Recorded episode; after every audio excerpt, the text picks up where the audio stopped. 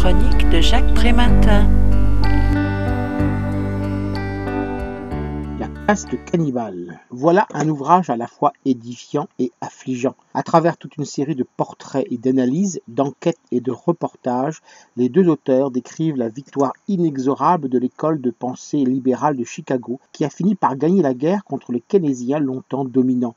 Là où Keynes voyait dans la consommation le moteur de la croissance et dans les rentiers une catégorie à euthanasier, la théorie néolibérale propose exactement l'inverse. Pour favoriser l'économie, il faudrait réduire la pression fiscale et diminuer les charges sociales, conformément à la théorie du ruissellement, voulant que plus les riches s'enrichissent, plus les moins riches en profiteraient. Ronald Reagan aux USA, Margaret Thatcher au Royaume-Uni, François Mitterrand et son ministre de l'économie Pierre Bérégovoy vont appliquer ces théories relayées par un Jacques Delors, alors président de la Commission européenne, qui n'aura de cesse, après la libre circulation des hommes et des marchandises, de libéraliser le secteur de la finance. C'est ainsi qu'a triomphé l'économie des rentiers d'aujourd'hui, toutes les barrières qui encadraient les flux de capitaux étant tombées. 706 milliards de dollars, soit 10 fois le PIB mondial circulent sans aucune entrave à la recherche des placements les plus rémunérateurs. La technique a même permis de confier à des ordinateurs équipés de programmes les plus sophistiqués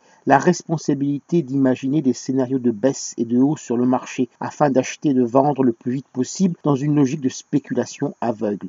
Conséquence, alors qu'en France, entre 1970 et 1990, l'écart entre les 10% les plus riches et les 10% les moins riches s'était réduit de 4,6 à 3,3. Entre 2000 et 2010, les premiers ont vu leur niveau de vie bénéficier de 400 euros supplémentaires quand les seconds ont reçu un bonus de 8 950 euros. Je vous rappelle le titre de l'ouvrage que je viens de vous présenter, La caste cannibale. Il a été écrit par Sophie Coignard et Romain Gubert.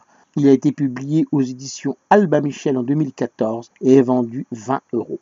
Vous pouvez retrouver le texte de cette critique dans le numéro 1164 de Lien Social. Il est disponible sur le site du journal www.lien-social.com ou sur mon propre site www.ematin.com.